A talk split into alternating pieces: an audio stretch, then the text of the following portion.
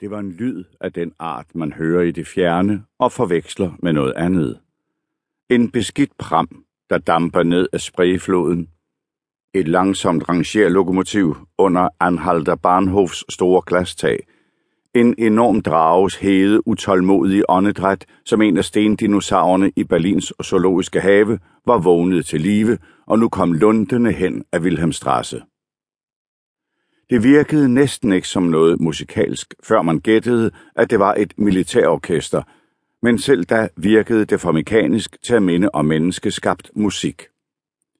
Med et var luften fuld af klirrende bækner og ringlende klokkespil, og langt om længe så jeg dem. En deling soldater, der marcherede, som om de var opsat på at skaffe vejarbejderne noget at lave. Det blotte syn af disse mænd gav mig ondt i fødderne.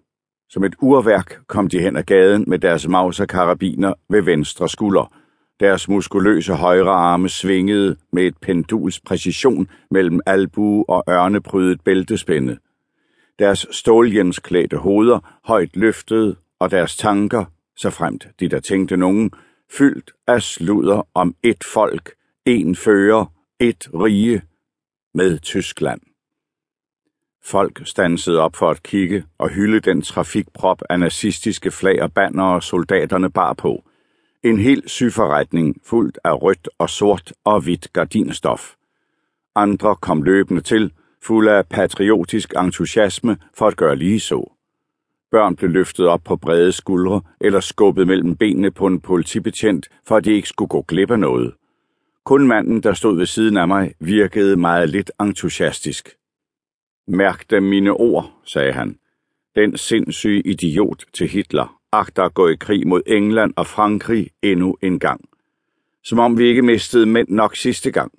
Jeg brækker mig over al den marcheren frem og tilbage. Det er muligvis nok Gud, der har opfundet djævlen, men det er Østrig, der har givet os føreren. Manden, der fremsatte disse ytringer, havde et ansigt som den levende gjorte golem fra Prag, og en tyndeformet krop, der hørte hjemme på en ølvogn. Han var iført en kort læderfrakke og en kasket med en skygge, der voksede direkte ud af hans pande. Han havde ører som en indisk elefant, et overskæg som en toiletbørste, og flere hager, end der var ved ikke at være medlem af partiet. Allerede før denne tankeløse kommentator havde knipset sit cigaretskod i retning af militærorkestret og ramt stortrummen, var der opstået et tomrum rundt om ham, som om han led af en dødelig sygdom. Og ingen ønskede at være i nærheden, når Gestapo dukkede op med sin egen opfattelse af en helbredelse. Jeg vendte om og gik hurtigt hen ad Hedemannstrasse. Det var en varm dag, næsten i slutningen af september, hvor et ord som sommer fik mig til at tænke på noget dyrebart, som snart var glemt. På samme måde som frihed og retfærdighed. Tyskland, vågn op, var slagordet på alles læber, selvom det forekom mig, at vi marcherede i takt og søvne i retning af en frygtelig, men forløbig uidentificeret katastrofe. Det betød ikke, at jeg nogensinde ville være så dum at sige den slags i fuld offentlighed, og der slet ikke, mens fremmede hørte det. Jeg havde mine principper, jeg vidste, men jeg havde også alle mine tænder endnu. Er de der, sagde en stemme bag mig, stands et øjeblik. Jeg vil tale med den.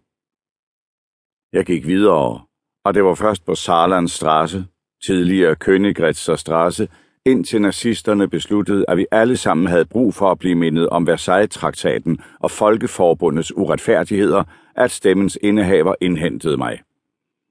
Hørte de mig ikke, sagde han.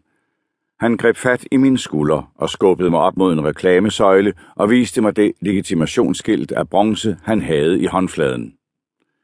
Ud fra det var det svært at sige, om han tilhørte det lokale eller det statslige kriminalpoliti. Men efter hvad jeg kendte til Hermann Görings nye preussiske politi, var det kun de lavere rangerende betjente, der gik med ølbrikker af bronze. Der var ingen andre på fortoget, og reklamesøjlen skærmede os for indsyn fra gaden. Ikke fordi der sad så mange egentlige reklamer klæbet op på den, nu om stunder er en reklame blot et skilt, der fortæller en jøde, at han skal lade være med at betræde græsset. Nej, det gjorde jeg ikke, sagde jeg. Den mand, der fremsatte forræderiske udtalelser om føreren.